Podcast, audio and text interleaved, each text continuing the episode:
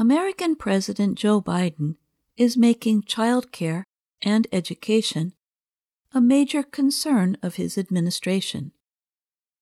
In his first address to a joint session of Congress on April 29, Biden proposed a $1.8 trillion spending plan to expand government support for children, families, and education. The plan, called American Families Plan, includes $200 billion for free preschool for three and four year olds.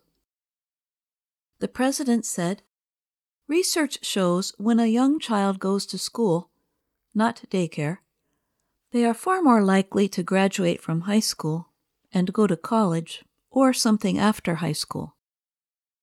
He added, No matter what background they come from, it puts them in the position to be able to compete all the way through 12 years. Preschool, also known as pre kindergarten or pre K, is a program to help children with the beginning steps of learning and socializing. Daycare centers focus more on caring for children than learning.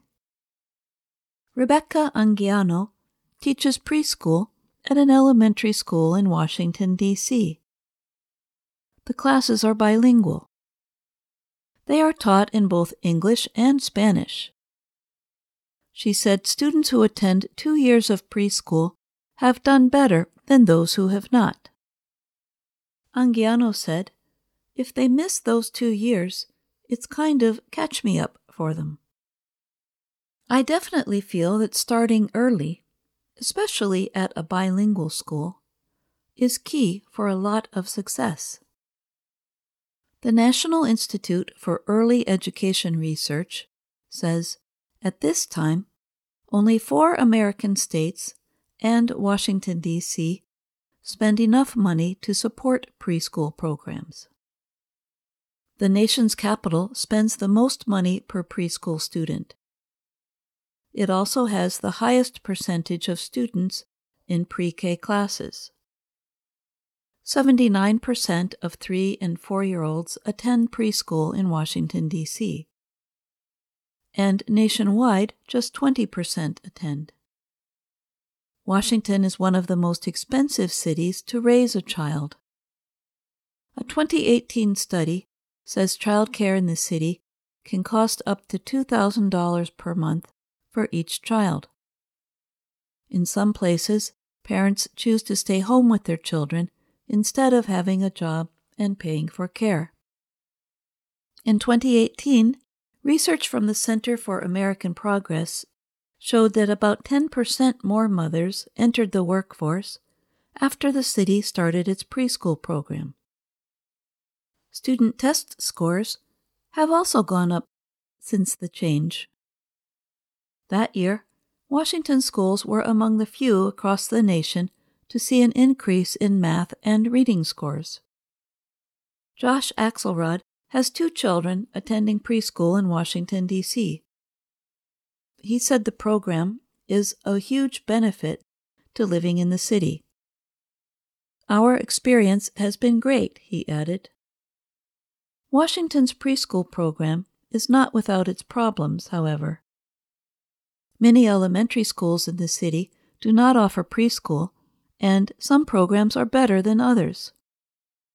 There is also a very high demand for some preschool spots, which means that some children will not be placed into their neighborhood school.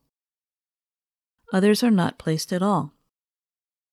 Biden's proposal comes at a time when preschool attendance has fallen by 25% in the past year largely due to the pandemic. The administration says free preschool nationwide could save the average American family $13,000 and benefit 5 million children. And it proposes to pay for the plan by raising taxes on wealthy Americans. Republican opponents to the idea say it costs too much and that families will be making child care decisions based on what the government wants. For the plan to pass, the president will need Republican support in an evenly divided Senate. Senator Josh Hawley is a Republican from the state of Missouri. He shared his opposition in an opinion piece on Fox Business. No family should be forced into a particular child care arrangement by the government, and no parent should be treated worse by the tax code for choosing to do the work of raising kids at home, he wrote. Anguiano, the Washington, D.C. preschool teacher, sees universal preschool as a way to improve education equity. Many families from poorer areas cannot pay for private preschool, she said, keeping children away from school and parents away from working.